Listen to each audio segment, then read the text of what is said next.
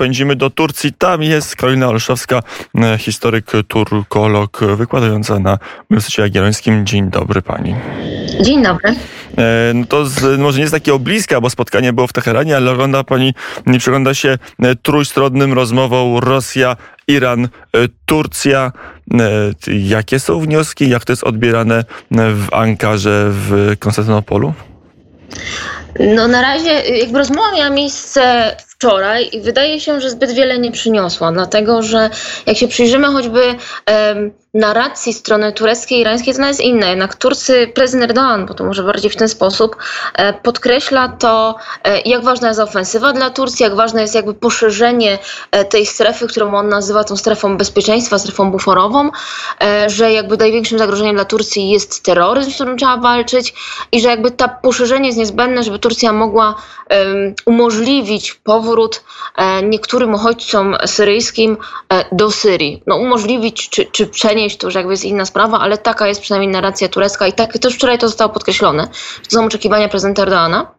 Z drugiej strony e, mamy Iran, który e, deklaruje, że żadne jakby naruszenie granic nie będzie tutaj dobre dla stabilności kraju i że jedyne co to, to możliwe są rozmowy dyplomatyczne i właśnie rozmowy, e, które mm, mają przynieść jakieś rozwiązanie, więc wydaje się, że po tym spotkaniu niewiele się zmieniło, w sensie jakby strony ze sobą rozmawiały.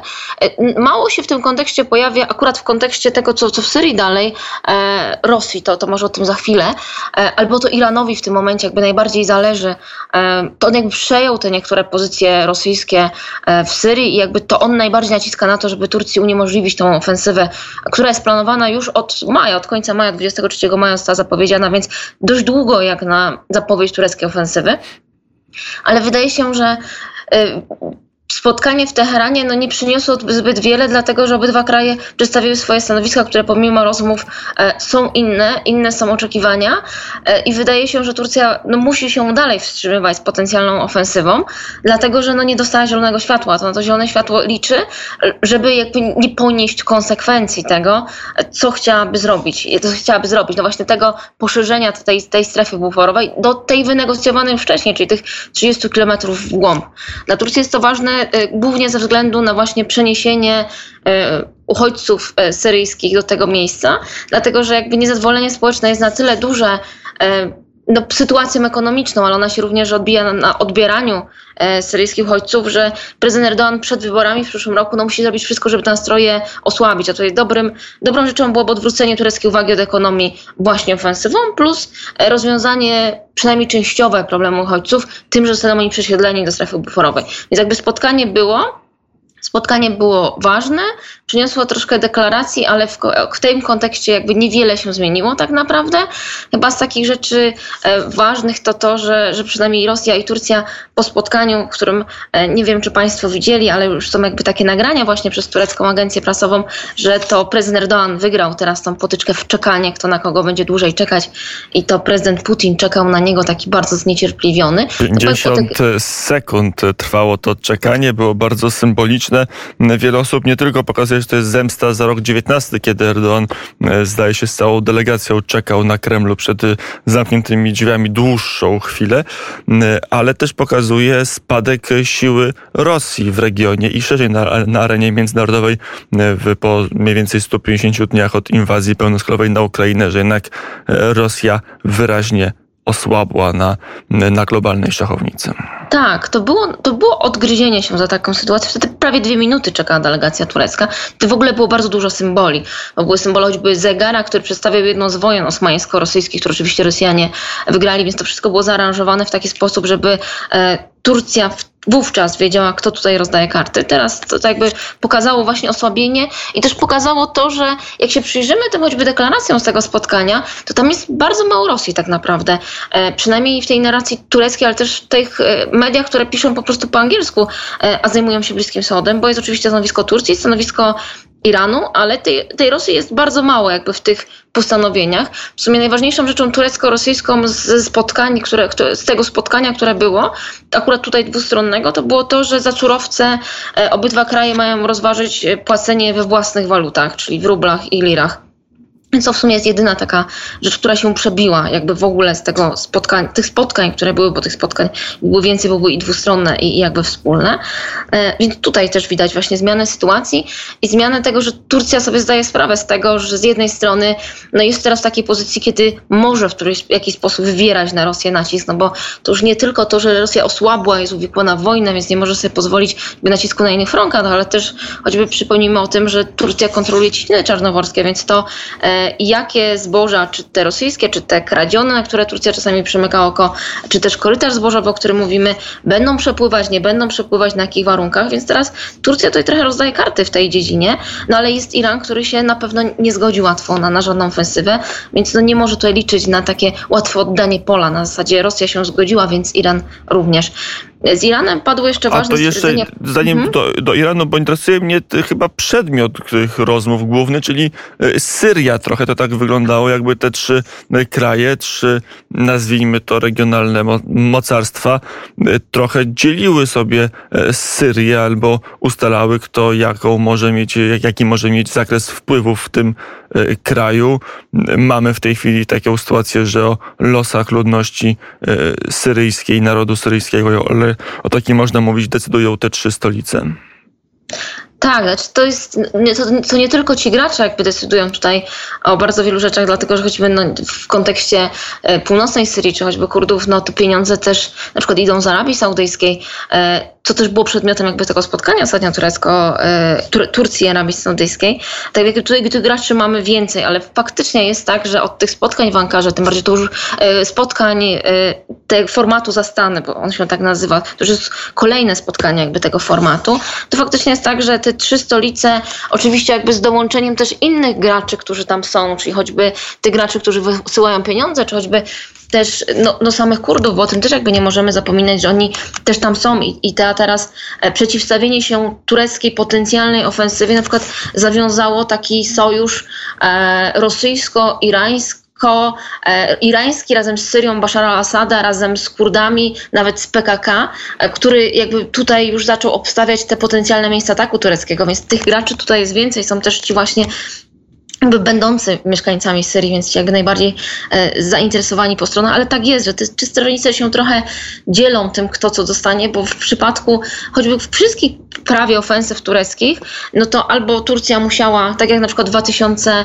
po 2016 roku, czyli po e, kolejnym ociepleniu relacji, czy poprawieniu relacji turecko-rosyjskich, no tutaj została poniekąd zielone światło na tą ofensywę w Syrii, więc te stolice się dzielą i tak faktycznie jest. Jest to takie właśnie no, dzielenie stref wpływów, to kto ewentualnie może coś dostać. Teraz ta obawa przed ofensywą turecką Iranu też wiąże się z tym, że obawia się, że Turcja dojdzie blisko e, miast, które są zamieszkane przez szyitów, czy jakby zagrozi bezpośrednio interesom Iranu. Tak jakby tutaj najgorsze jest to, że tutaj bardzo często nie chodzi o samą Syrię, o samych Syryjczyków, tylko właśnie podział wpływu, ludność, która e, wspiera jedną czy drugą stronę, więc to jest chyba największy dramat tej wojny, że jakby dzielą się stolice, które tak naprawdę naprawdę dzielą się wpływami i, i jakby ewentualnie boją się o swoje strefy wpływów, a nie o to, czy to wojsko wejdzie, czy nie wejdzie, jakby co przyniesie.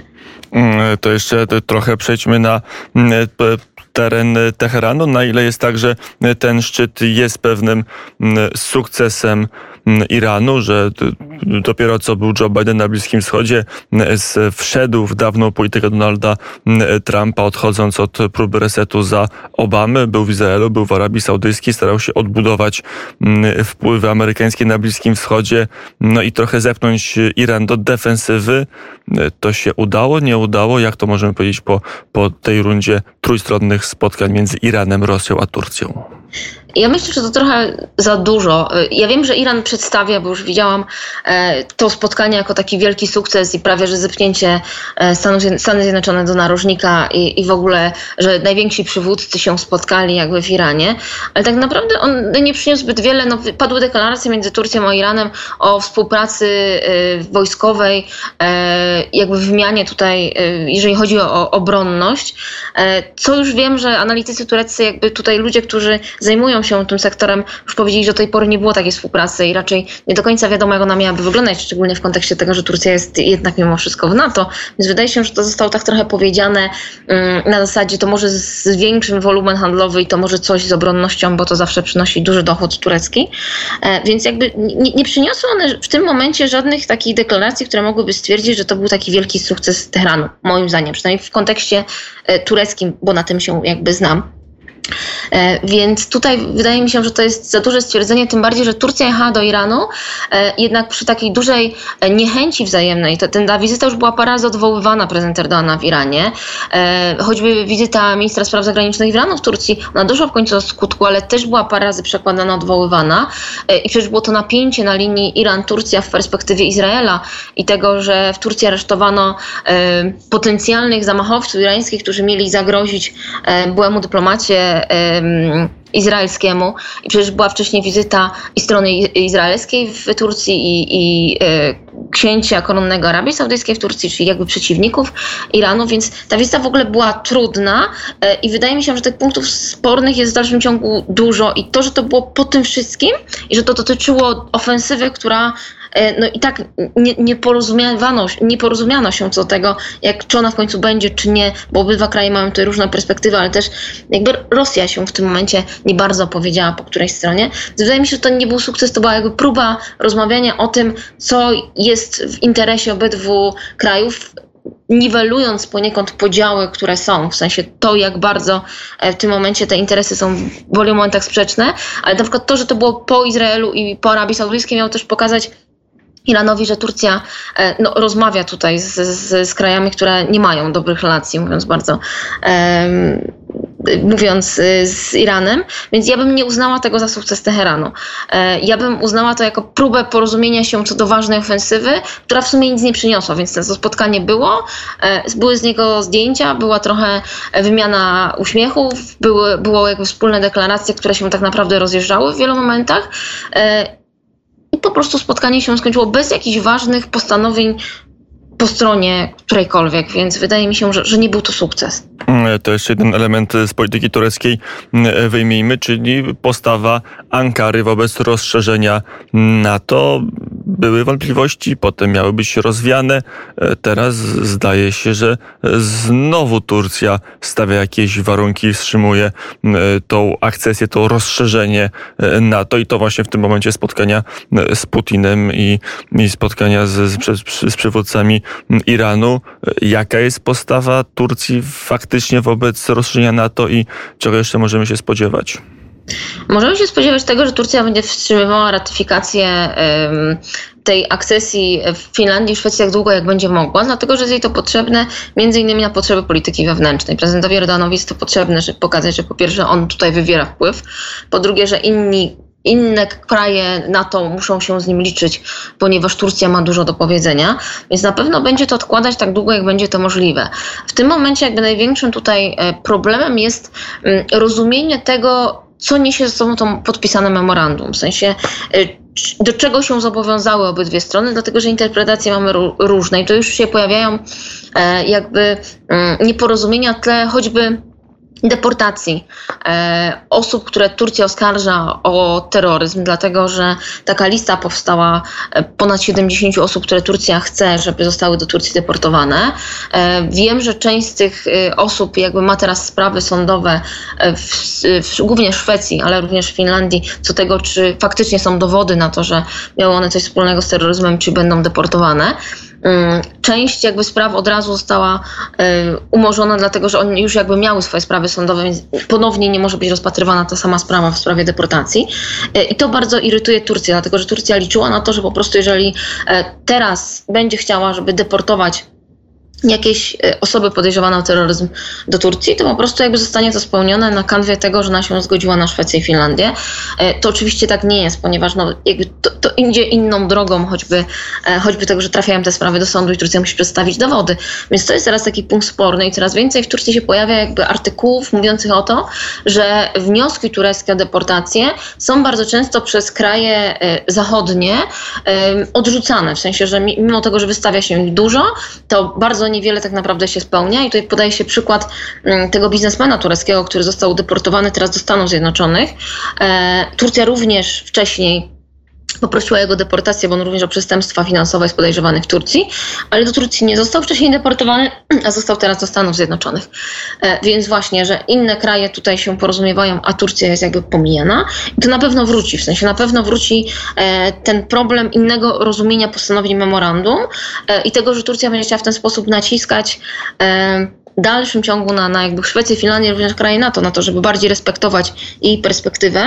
E, myślę, że tutaj jest to kwestia tego, że Turcja, kiedy dojdzie do ściany i jakby tak, jak już było wtedy przy szczycie w Madrycie, e, zostaną jej postawione jasne warunki, że albo się zgodzi, albo poniesie tego jakieś konsekwencje, czy nawet nie będzie miała spotkań, czy, czy utrudni się jej sprzedanie mm, F-16, to jakby ratyfikuje to i, i będzie postępować w taki sposób, żeby to na to zostało rozszerzone, ale tutaj znowu jakby dochodzą te problemy przedłużenia ratyfikacji i wywierania nacisków tam, gdzie Turcji jest to e, potrzebne i gdzie może coś ugrać. A teraz jest to kwestia właśnie tych deportacji i tego, jak one zostaną rozstrzygnięte w Szwecji i Finlandii. Też pojawiają się głosy e, właśnie w tych krajach, szczególnie w Szwecji, bo jakby Finlandia jest tutaj dużo mniejszym problemem, że e, obawiają się e, osoby tam właśnie przybywające, które otrzymały azyl, że, że jak te kraje się ugną i jakby część tych wniosków rozpatrzą pozytywnie, chodzi po to, żeby udobruchać Turcję.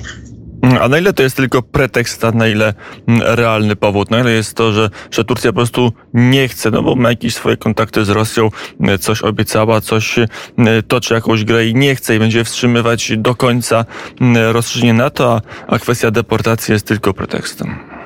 Ja myślę, że to nie jest pretekst. W sensie to jest na pewno mniejszy problem dla Turcji deportacje niż y, sama kwestia wspierania Kurdów w Syrii i, i sama kwestia jakby tego, co Turcja nazywa wspieraniem choćby PKK, czyli to, że e, w jaki sposób jest ono, e, czy może pobierać środki, czy choćby samo to też Turcja jakby stwierdza, że wspieranie to jest pozwalanie na przykład na e, przemarsze, gdzie, gdzie są na przykład flagi PKK i, i tak dalej. E, Więc wydaje mi się, że to nie jest tutaj w stronę rosyjską. W sensie to, to nie chodzi o to, żeby Rosji zrobić ukłon i nie przyjąć tych państw. Bardziej Turcji po prostu chodzi o to, żeby przestać wspierać Kurdów, dlatego że dla nich Kurdowie to jest y, główne zagrożenie bezpieczeństwa. Przynajmniej tak ono jest odbierane w Turcji. Więc jakby tutaj deportacje są pretekstem do tego, żeby te kraje przestały wspierać w różny sposób Kurdów, czy to w PKK, czy to będących w Syrii, ale nie jakby w perspektywie rosyjskiej, tylko w perspektywie jakby e, tureckich interesów bezpieczeństwa, czyli Kurdów. Mm, Powiedziała Karolina Olszowska, e, turkolog wykładająca na Uniwersytecie mm, Jagiellońskim. Dziękuję bardzo za rozmowę. Dziękuję bardzo.